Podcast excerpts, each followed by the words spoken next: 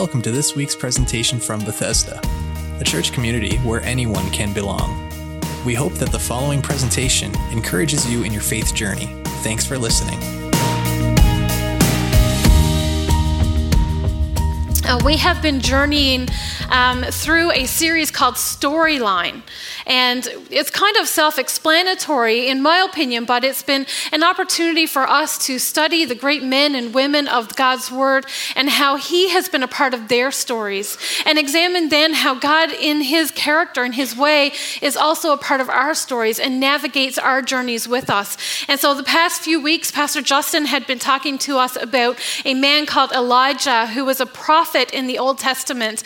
And Elijah was um, a wonderful man. Um, we were introduced introduced to him by a simple phrase. Um, he's a Tishbite from Tishbe in Gilead. And it, it was such a little nugget to say that his identity was wrapped up in this little bit, but then his story unfolds with so much beauty and power and um, depth of God moving in it. And so, Elijah in First Kings in the Old Testament, he has this opportunity to go up to King Ahab, Ahab, who was the most horrible, evil king that they had ever had, and he was doing more evil in the sight of God than any of the other kings that Israel had ever had. And so he walks up to him and he says, "Ahab, I need to let you know there's going to be a drought, and through this drought, there's going to be famine and heartache and pain, and people are going to be sad. But I need you to turn to God." God. You're going to see God at the end of this. And Ahab's like, uh, get out of here. No way.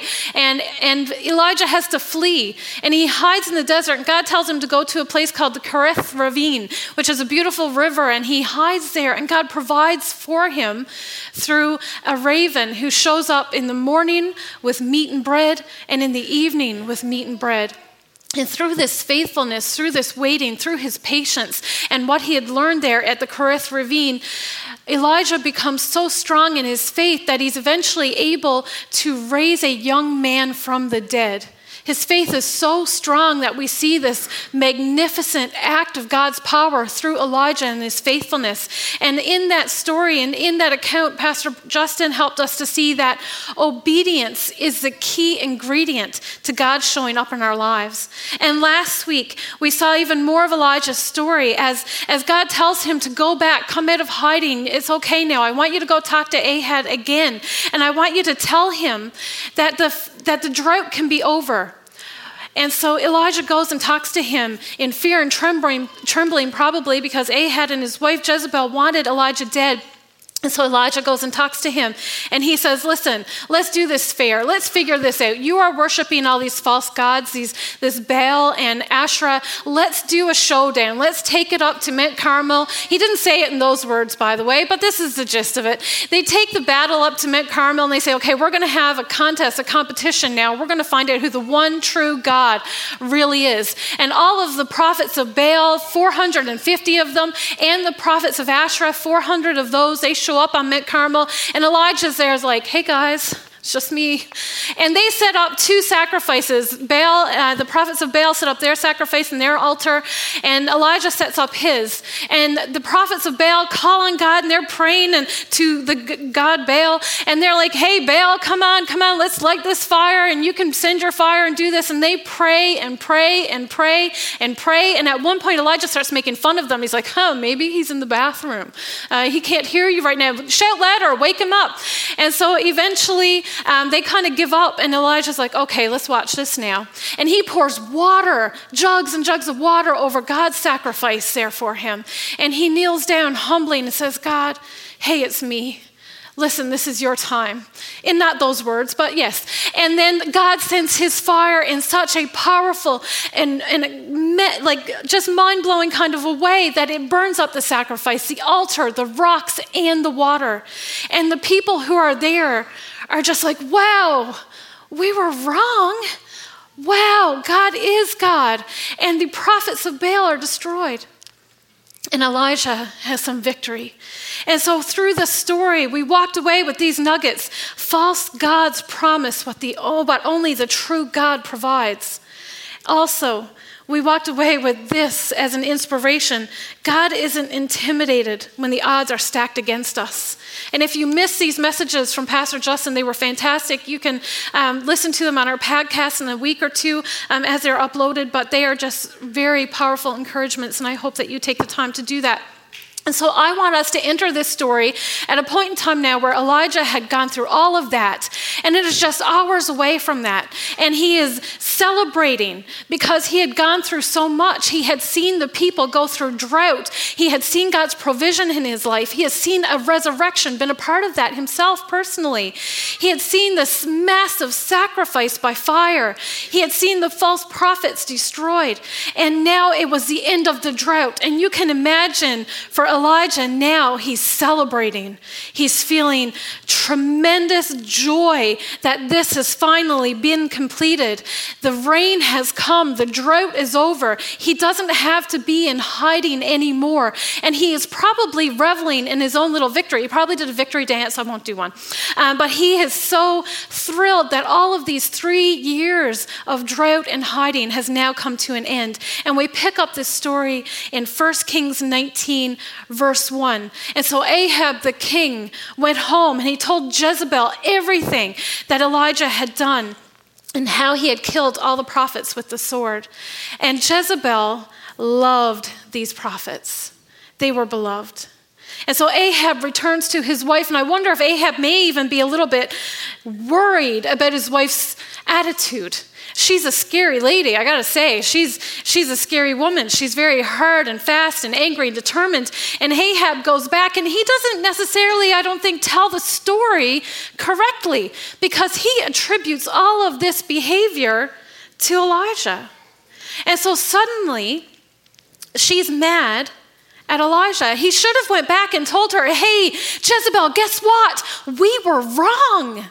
We were wrong all this time. Baal isn't powerful. Asherah isn't powerful. We were totally wrong. And they should have humbled themselves before God. But that's not Ahab's narrative to his wife. He doesn't say to her, You should have seen what the Lord has done, or the Lord of Israel is the one true God. Instead, he casts all the blame and all the glory of the situation onto Elijah. And she's mad. Jezebel is mad. And so, in the meantime, while Elijah is feeling victorious and no longer in hiding, because God has shown himself to um, many, to hundreds, through his great work, he receives this message from Jezebel May the gods deal with me, be it ever so severely, if by this time tomorrow I don't make your life like one of them. Jezebel sends Elijah a death threat.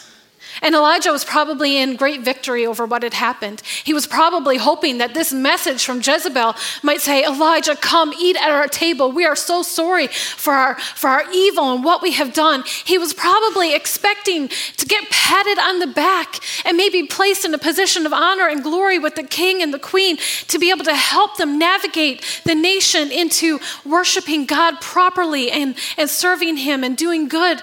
And yet, he gets this death threat from Jezebel. She's mad. And all of that joy and all of that victory that Elijah had felt is suddenly gone. Now, settling within to Elijah is a fresh disappointment, a fresh, deep disappointment right after God has done all of these great things. Fear dread, and not just simple dread, the kind of dread that's heavy and thick. And all of his risks, his faith, God's miracles. And yet, Ahab and, and Jezebel were not changed, and he is in danger yet again. And he's disappointed. And so at this, he flees. He runs away. He's like, whoa, okay, they're, they're still mad at me. What's happening? He takes off and he flees 80 miles or 130 kilometers um, to Beersheba. And he runs over there and he says, Hey, to my servant, stay there, stay there. I'm going. I, I can't stay here. Maybe it's too populated. He wanted to go further into the wilderness where she still couldn't find him. And he wanders another day's travel into the wilderness outside of Beersheba. And there, in his brokenness, in this wilderness. We see a vulnerability from Elijah that we haven't seen before from him in his story. In the three years that he spent hiding and in fear, we do not see this kind of vulnerability. He, and, in, and in verse 4, we see this He came to a broom bush and he sat down under it and prayed that he might die. I have had enough, Lord, he said. Take my life. I am no better than my ancestors. Elijah is exhausted, he's depleted. The individual who just days ago was the most courageous and he faced over 800 false prophets of God somewhat single handedly, he had now run away and was asking to die. Elijah believed that he had failed. And if you want to continue reading Elijah's story later, Elijah ends up being one of the few individuals in Scripture to never die. And so that's a spoiler or maybe a teaser for you. In this moment, Elijah is lying under this tree in the wilderness, secluded and alone, asking God to let him die. Furthermore, he says, I have had enough. I have had enough, Lord. Elijah is done. He's over it. If Elijah lived in the age of social media, he might have taken a selfie under that broom bush and posted it with the caption, Can't even. It's like,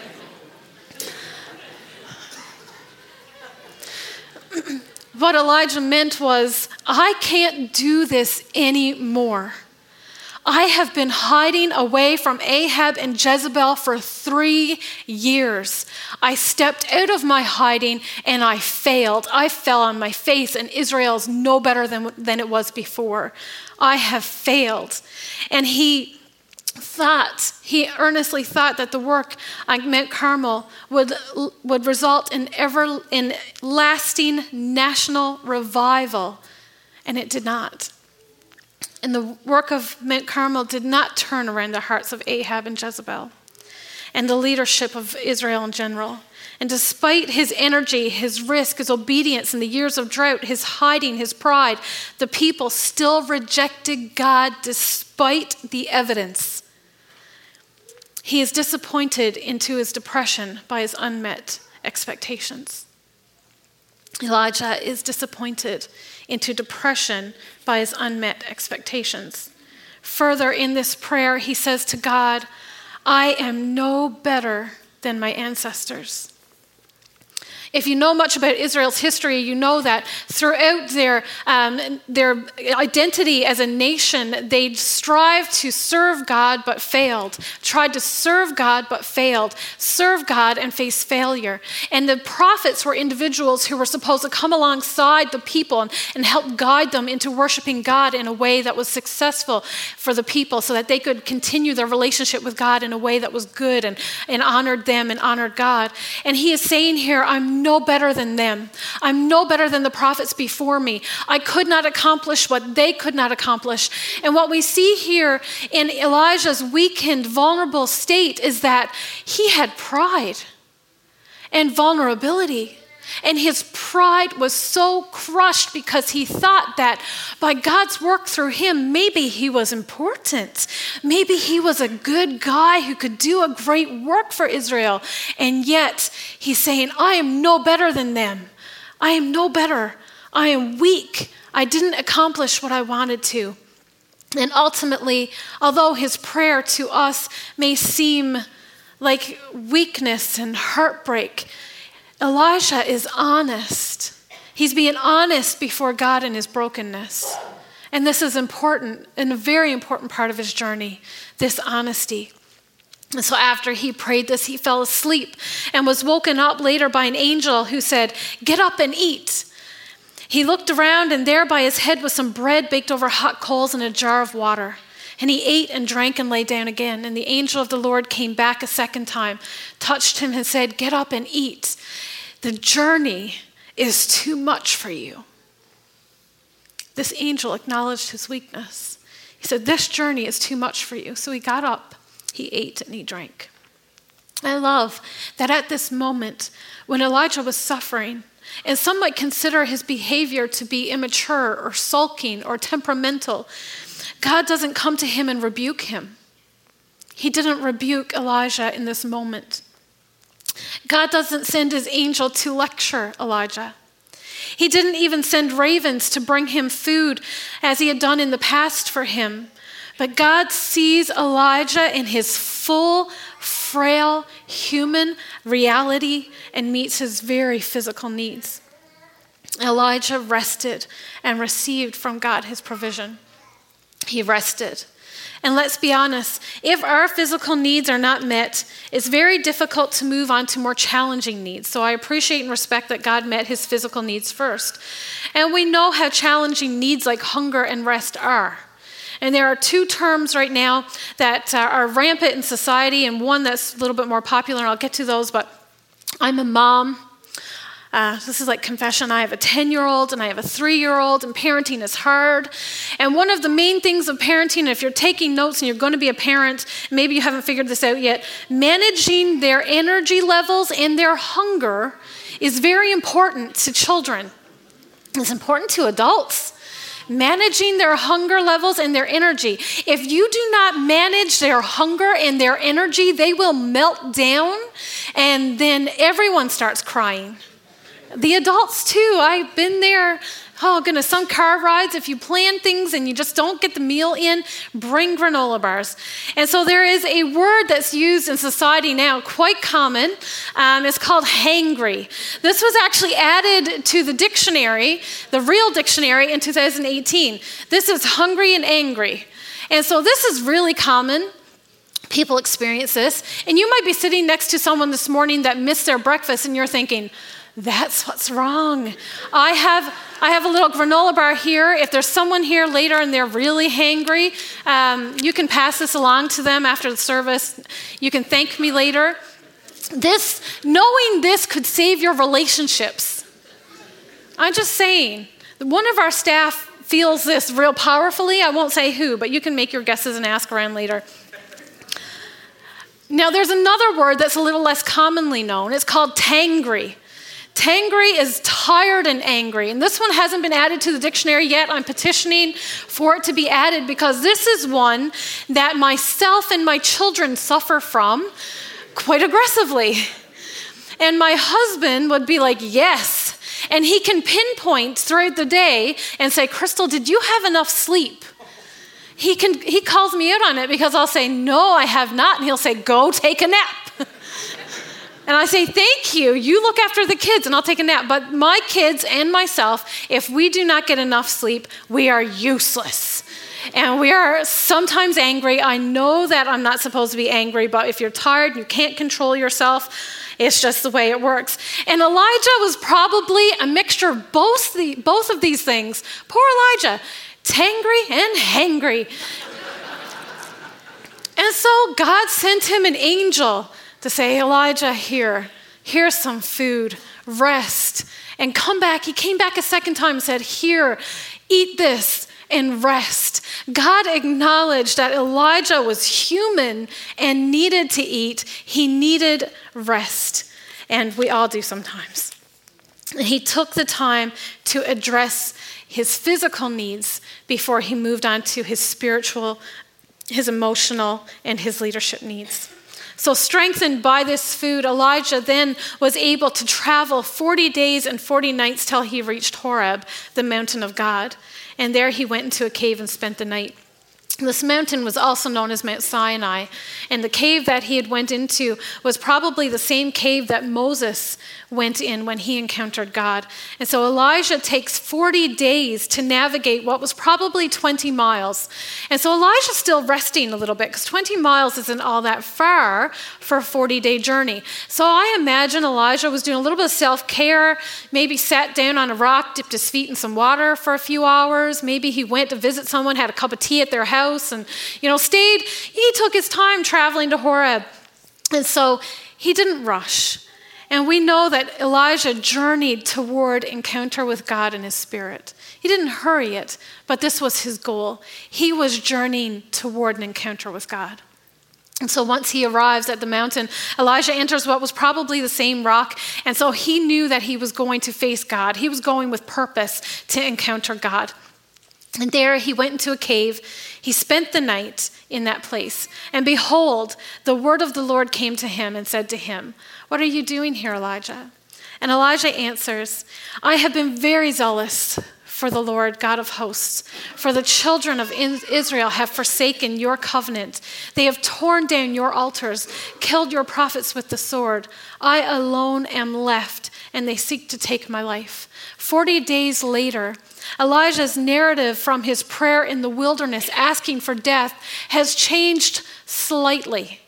He's a little less desperate, but yet his prayer is still showing his brokenness. He's still broken. He's still feeling the pain and the desperation. Elijah is complaining. He has been very faithful to God, and yet he's still in danger. He's expressing that it doesn't feel fair to him. It's not fair, he's saying. He didn't get what he wanted from his efforts. He feels isolated, he feels alone. When people are discouraged and going through difficult times, it's really easy to feel like you're just all alone in your journey. And his discouragement that he's been feeling since what he considered his failure is allowing fear and doubt to rise in his character. And God says to Elijah, Go and stand on the mountain in the presence of the Lord, for the Lord is going to pass by you. And then, many of us are familiar with this passage, but then a great and powerful wind tore the mountains apart and shattered the rocks before the Lord. But the Lord was not in the wind. After the wind, there was an earthquake, but the Lord was not in the earthquake. After the earthquake came a fire, but the Lord was not in the fire. And after the fire came a gentle whisper. And when Elijah heard it, he pulled his cloak over his face and went out and stood at the mouth of the cave. God commands all of those things the wind, the earthquake, the fire. But yet he was intentionally showing his gentleness to Elijah in this moment. Elijah had already been witness to so much of God's power. In this moment, it was an exertion of power that he needed. He didn't need that.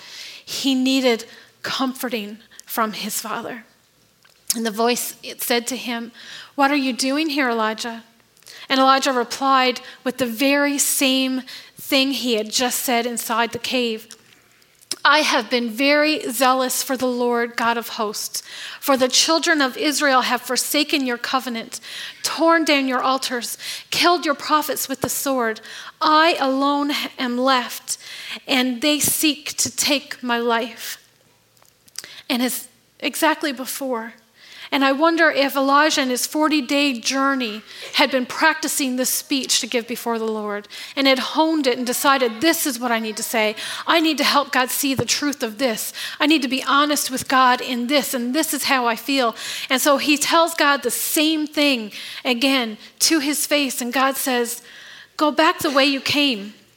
Go to the desert of Damascus. And when you get there, anoint Hazael king over Aram also, anoint Jehu, the son of Nimshi, king over Israel, and anoint Elisha, son of Shaphat from Abel Meholah, to succeed you as prophet.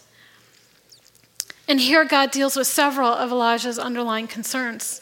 And it may seem confusing until we take a moment to stop and consider. God didn't reprimand him. He didn't say, No, no, Elijah, but he gave him a plan. And he realizes that God still has a plan, that things were not completed on the mountain, things were not over. God still has a plan for Elijah. And he's reassured that he can share the burden. It's not his alone to carry.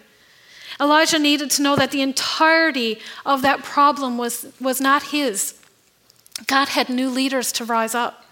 Elijah knew that Ahab and Jezebel would be displaced as rulers at, by God's command, and he felt comforted by that promise. God also responds with helping Elijah come out of his self imposed seclusion by giving him community by the way of a, successor in Elisha. Elijah now had an action plan from the comforting voice of God himself.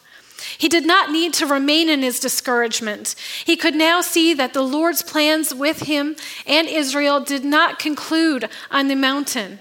And there was, there was more to do, and he would not be doing it alone.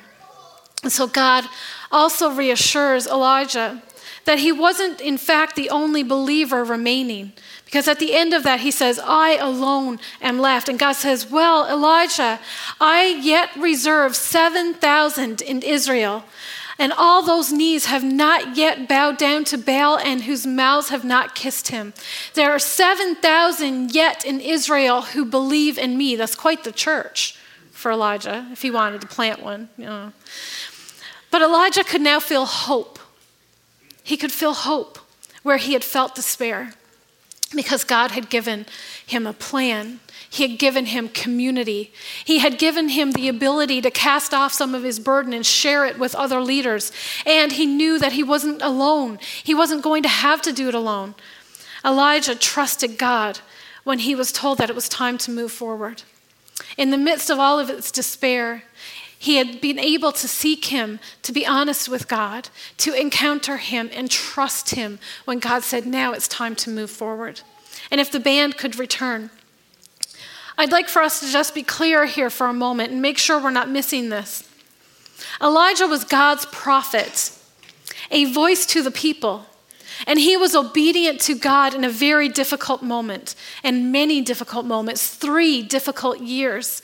And we may be surprised by Elijah's weakness in this part of his journey.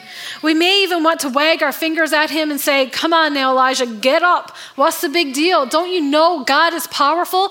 Get over it, Elijah. Pick yourself up. But God didn't scold Elijah, He didn't where we might be able to look at Elijah's entire story and say, dude, get over it.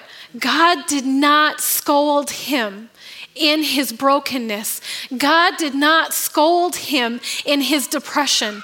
God did not scold him in this time of weakness. Instead,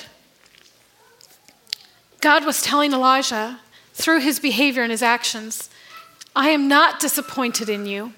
You may be disappointed in yourself, but I'm not disappointed in you, Elijah. He was not ashamed of Elijah. He loved him and he understood him perfectly. And so God responded to Elijah in exactly the manner that he needed. He didn't address Elijah's weakened spirit with great exhibitions of power, but he approached him with calm gentleness and provision. He served his physical, emotional, spiritual, and leadership needs with gentleness. Elijah executed God's plans, but they were done with God's great power and authority, and yet he still fell prey to fear and disappointment. Elijah was a great man of God who executed great, powerful miracles, and yet he still fell prey to fear and disappointments. He was not immune, he was human. And fear and disappointment surged in this moment in Elijah's life. And we are all, let us not fool ourselves or kid each other, we are all susceptible to finding ourselves in, in situations in which we feel empty. We feel like we're just not resourced to carry on anymore. We can't even we feel that at times, and not in the ironic internet social media way, but in the real, hard, difficult way. And we must remind ourselves that God can do great miracles to change lives, to change nations and people groups, but God also works with gentleness in the tender weakness of our bodies, our hearts, and our minds to help us navigate our way forward in these past few weeks, as we've seen in Elijah's story, we've seen him elevated from being identified from his origins as a Tishbite from Tishbe in Gilead to being provided for by God while he was hiding in the Kerith ravine, to resurrecting a widow's son from the dead while he was hiding from people who wanted to kill him during a drought. We saw him being used by God in facing Ahab and 800 and 50 prophets of false gods. He was the obedient instrument through which, through which God would show his power. And here we see Elijah following many great and tremendous victories, unable to celebrate what God has done, feeling depressed, defeated, scared, alone, and exhausted. Have you faced trials that have left you feeling like Elijah? Maybe you've struggled with trial after trial, and like Elijah, you're wondering when the finish line will come so that you can move forward in peace and in victory. Have you served the people around you, your job, your family, your church, even, in a way that has left you feeling just empty and exhausted? And maybe you've been by someone's side while they've struggled and you've poured out yourself to lift them up. And you're becoming so tired, but they still need more. They still need you more. And you're starting to feel guilty and ashamed by how tired you're getting because they need you. And you want to serve them and you want to hold them up, but you're just feeling exhausted. And maybe you've been fighting a battle day after day after day after day, and it's been waging. And like Elijah, you feel like you've been hiding or running, and you thought the end was in sight, and then suddenly it wasn't. The battle wasn't done. The report came back, and it wasn't what you really were hoping for this time. You thought it would be done, and it wasn't done and the battle waged on. You need to know that God is still with you. He is still beside you, reminding you to receive what you need from Him. Today, God wants you to be assured that He is for you, and He desires to serve you in your needs. When you are in places of joy and triumph, He is there. When you are in places of hard work in the middle of the journey, calling down fire from heaven, He is there. And when you got to the end of yourself and you got nothing left, He's right there in His gentleness to lift you up. So stop feeling ashamed for those moments. Stop feeling like we can't rest when God has called us to rest. God is powerful. Yes, He can command all of nature. Yes, He is the great creator. Yes, He is the master of the wind, the earthquake, and the fire. But He is also the still, small whisper in the quietness of your solitude. So, like Elijah, we must be honest before God in our trials. Let's be honest with God. He wants to hear your heart as raw as it may be. And like Elijah, we must rest and receive from God his provision. We are human, he's not. He can keep going. We need rest. We need to receive from him. And like Elijah, we must journey toward encounter with God and His Spirit. You got to step out of it at some point. Take 40 days, take a cup of tea, but journey toward God and His Spirit and encounter Him. Like Elijah, we must trust God when He tells us it's time to move. When God gave Elijah a plan, it wasn't hard. It actually relieved Elijah, gave him a lot of freedom to say, You're not alone anymore. Look, here's Elisha. He's going to come alongside you and help you. Here are 7,000 believers for you to be in community with. Here are some new leaders that I'm going to rise up so you don't have to be afraid. And my name will be known in, in the land again, and the people will come back to me. So when God says to us, it's time to move forward. Here's your plan, one step at a time. Here's your community. Here's your small group. Here's your church family. Here's a night where you can worship and commune with me. Take a step, trust Him, and move forward. He is the comforter, He is the provider. He sees beyond today. And Elijah may have felt caught in an endless cycle of problems to solve, brokenness to address, and yet God had a full plan that went beyond today. The burden didn't rest on Elijah alone. Instead, God brought him companionship, and so he was able to see the fruit of his efforts. God is not disappointed in you when you're sad, when you're broken, when you're empty. He comes alongside of us with gentleness. And I think about David and how David David wrote such beautiful prayers and he and there's one there that just reminds me to rest and I want to share it with you in Psalm 91 the very first verse there and it says whoever dwells in the shelter of the most high the shelter of the most high will rest in the shadow of the almighty and I will say of the Lord, He is my refuge and my fortress, my God in whom I trust. Today, let's trust Him. Let's hear Him in His gentleness. Let's encourage each other and be lifted up. God is with you. He's not ashamed of you. He's not disappointed in you. He loved you so much that He sent His Son to become one of us so that we could be redeemed and free and have victory.